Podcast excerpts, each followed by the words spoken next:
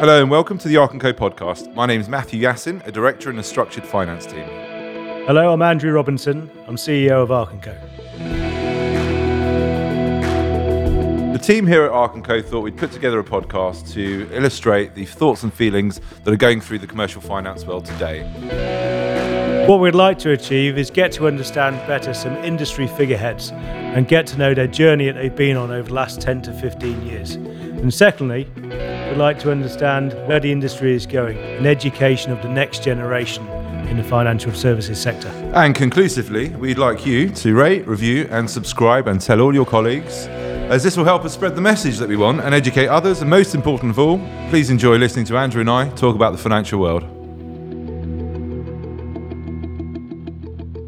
Welcome to the launch episode of the Arc & Co podcast. We're hugely excited to be kickstarting yet another initiative for our company that will benefit the industry, and I'm even more excited to be podcasting alongside Matthew Yassin, one of our newest recruits for the business.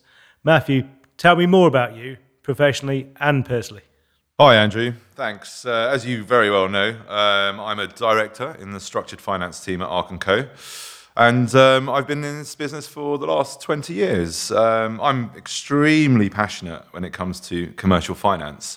Given the landscape uh, in today's world, it's uh, become a more interesting place uh, with all the increase in lenders that have entered the market, um, the differences of opinion on the retail sector, uh, as well as all the movement generally uh, in the commercial portfolios that have been financed and are seeking finance. We all know about you, Andrew, clearly building a very successful business. But for the benefit of anyone that doesn't know you, tell me more. Well, I'm the CEO of Arc & Co. Uh, but Arc & Co has been running for 11 years. I think more interestingly, what people might find uh, interesting is where it all started out. I started off making car headlights. Um, so I took a year out uh, after A levels and made car headlamps in a factory for a year.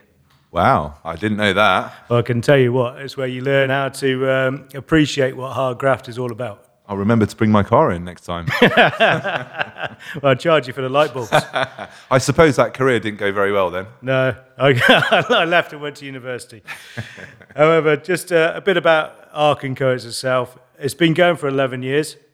And what we do is debt advisory. So we specialise in arranging debt for real estate, marine, and aviation assets. Um, the team is based uh, in Mayfair. There's 20 of us, with each with three teams specialising in their own subjects. And what have you found most challenging about building Arc & Co? Oh, interesting question. I'd say consistency, um, building team. Um, I'd say as a small business trying to compete in a big market, very, very hard uh, to uh, get people's trust and clients' trust to create that momentum to grow. Yes, I mean, from from my understanding, Arc & Co has always been uh, in the shadows of the industry, but uh, albeit very successfully. Sometimes it's better to keep your head below the parapet. Probably a very good strategy. What's the uh, what's the plan over the next year or two for uh, for the business? Now that you've got a pretty robust team, uh, the figures are coming through. Uh, there's a lot of uh, success stories in terms of the awards that you've won. Uh, what's the plan going forward? well, I would say, look, let's go back to what you first said. Is I'm a great believer in you shouldn't shout until you've got something to shout about. So we've created over the last 10, 11 years a great platform uh, in Arc & Co. So we're now talking about it internally as phase one and phase two. I firmly believe we got a solid uh, platform to now move on to phase two. Our brand name's improving, uh, but not just through promotion, but from completing real deals and added, adding value into the uh, business.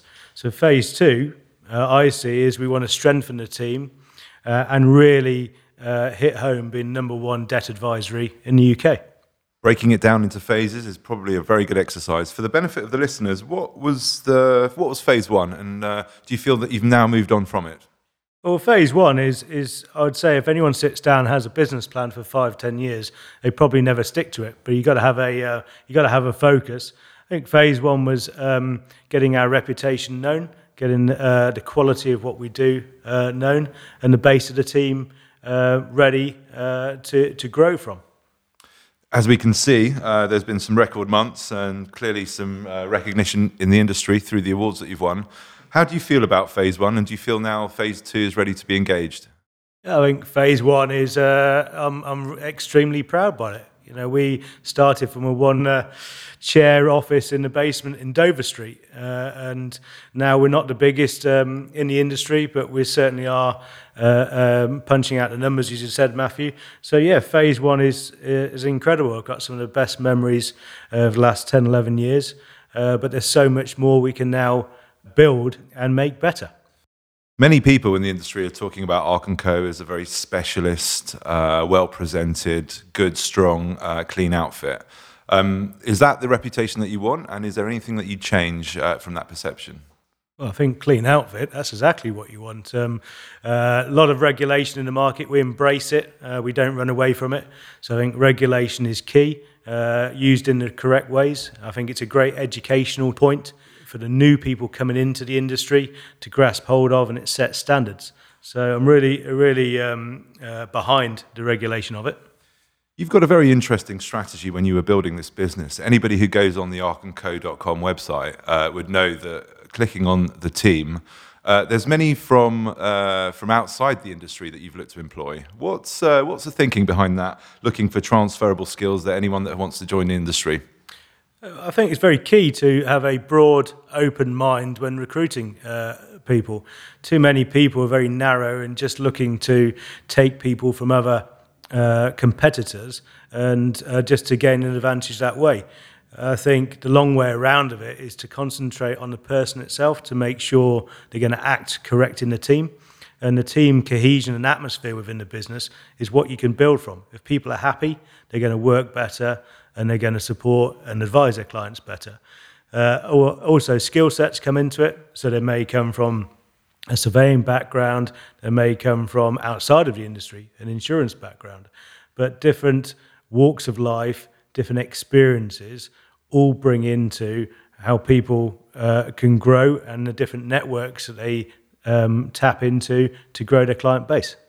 Hmm, that's very, that's an interesting um, strategy uh, for looking for uh, new additions, and I, I, I feel that it's, it's, treated you very well and served you pretty successfully. What, what do you look for? What, what, are the skills that you look for for a new entrant, or in fact uh, somebody that's been around uh, around the industry for a while? What, what is it in particular that, that will tick the box? A team's got to be the biggest uh, um, part to anyone. So, uh, anyone, we are a team based business. We're not really individuals which uh, clock in and clock out or work from home.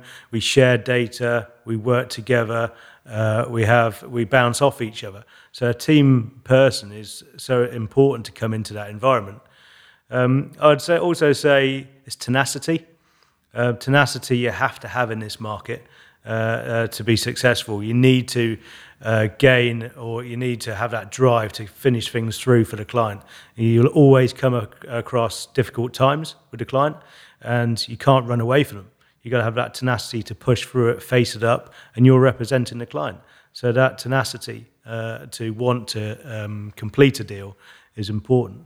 Ambition, professionalism, tenacity all very good traits for anybody that wants to uh, wants to join the industry, and I think that's a, a good a good way of looking at new entrants uh, and recognizing that as well. Going through the Arc & Co story, um, what are the low points and how did you deal with them? And, uh, and how did you celebrate your successes? low points? Well, God.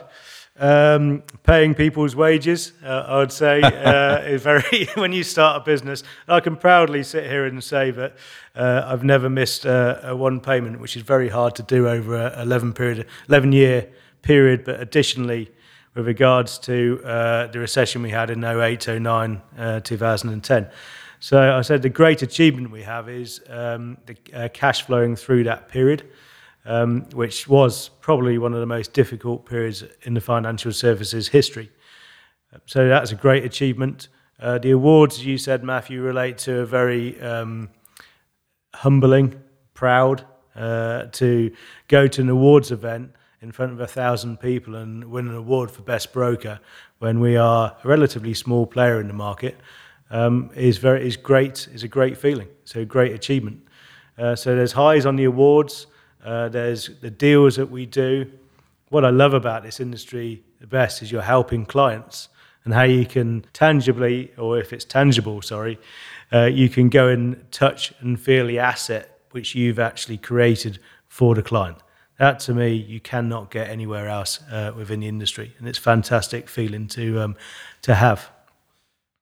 That's uh, that's lovely to hear, and uh, I totally agree with you. I, I personally, when I, I uh, finance a development transaction or, or, a portfolio or any other uh, transaction for that matter, I do enjoy looking uh, looking at the product, kicking the tires, walking around, uh, and seeing the progress that we've contributed towards society. From a macro perspective, where does uh, commercial broking fit in, uh, given the uh, uncertainty politically and you know people's thoughts and feelings on the high street? Macro, as in commercially, you're uh, how we're going to help people grow? Or? Yeah, so from the top down. So obviously, the role of a commercial broker is to ensure that the small businesses out there get the funding that they need to grow, the developers out there get the funding that they, they need to develop in order to provide the houses uh, for the workers and the local communities.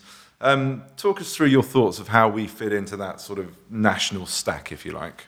Well, I think we're near enough, uh, quite well, near enough at the top. Very important, I'd say, in this market advisory is a growing sector um, within the Europe, European and UK culture. 30 years ago in the US, uh, broking has been um, a big part of their real estate uh, or the whole uh, economy. Um, and, it's and it's even if you're a big player in the US, you would probably go to a third party advisor to be advised. In the UK and Europe, this culture has only just started to grow. So I see a growing need for advisory, and that's changing because of the liquidity uh, that's coming into the market, the growth of that. Uh, so funding lines have changed massively. Uh, so I'd say really important for where we sit within the industry and advise uh, clients or businesses and where they're going. It's not just about reactive and what they're going to build, what they're going to buy next. It's proactive. It's about where they're going. And where, where we see the liquidity and funding lines going is important to their strategy. That's a, that's a very prominent point, actually. Uh, the advisory side of, of the commercial and regulated side of, of finance, because obviously banks can uh, open their doors and allow individuals to walk in, but uh, the role of a broker to ensure that the advice is correct um, is, is paramount, I guess. And, and I think that's been reflected in, in what you were saying just now. Yeah, absolutely. It's, as I said, it's a growing trend. Uh, I would say that um, clients, you know, the lenders are doing a great job in advertising and uh, being visual to the clients themselves. Uh, but it's not just about rate. It's not just about loan amount. It's understanding the parameters of every deal. But not again, if you're representing clients for the long term, you need to understand their strategy. Absolutely, and of course, you know, focusing on one parameter of finance let's sort of pick rate or cost uh, uh, as an example, can be slightly misleading because obviously, as we know, uh, the cost isn't always a true cost. There's there's many ways of looking at cost. So a bit of advice always helps uh, helps to ease the client understand what they're getting into. Um, moving forward, so uh, the podcast. What can we expect going forward uh, from from the Arc and Co podcast? What are we going to provide? I think the idea came around to be um, more open to the market about many things. Uh, so the finance advisory sector of the market is generally seen be seen as quite um, opaque, uh, and we want to be open about what's out there. Uh, so initially, or tw- it covers two things really: is who are the main players, and what's quite interesting is their journey within it and how they've added value into the sector. There's some great people which have done great things uh, uh, for this sector in the last ten years specifically, uh, and also education. Education is big uh, and the next generation of um, where this industry is going to is not so much about myself. Uh, I wouldn't say I'm over the hill at 40, uh, but uh, uh, it's about the people. Really? I feel about 60. But uh, I would say it's about the 20 year olds. It's about the grads, how they're coming into the sector. They're the people we need to embrace. It's not just about education with those guys, it's about how you manage them because their expectations are completely different from someone uh, of my age when I was 20. Uh, so they want and they look for different things. So to keep them interested in what we do, we need to learn. So it's, it's two things. The podcast is the journey of people to understand those people and education. So, like a past and future of the business. You know, the past is uh, what individuals have achieved uh, throughout their journeys, and the future is what we can provide as an educational piece for the new entrants in the market. Uh, and we look forward to uh, welcoming you all for the podcast. Andrew, any last thoughts or anything else you'd like to, uh, to add to our uh, initial discussion? I'm just really looking forward to having over the next couple of weeks having some great conversations with new people, new faces, but also some old ones. As I said, it's really important that people in the industry hear the story. Uh, so I'm looking forward to it. Let's bring it on. I look forward to projecting the message with you. Thanks very much, everyone, and see you soon. Industry uh, full of uh, opinions and thoughts and no. I can't look at you when I'm doing it. I can't.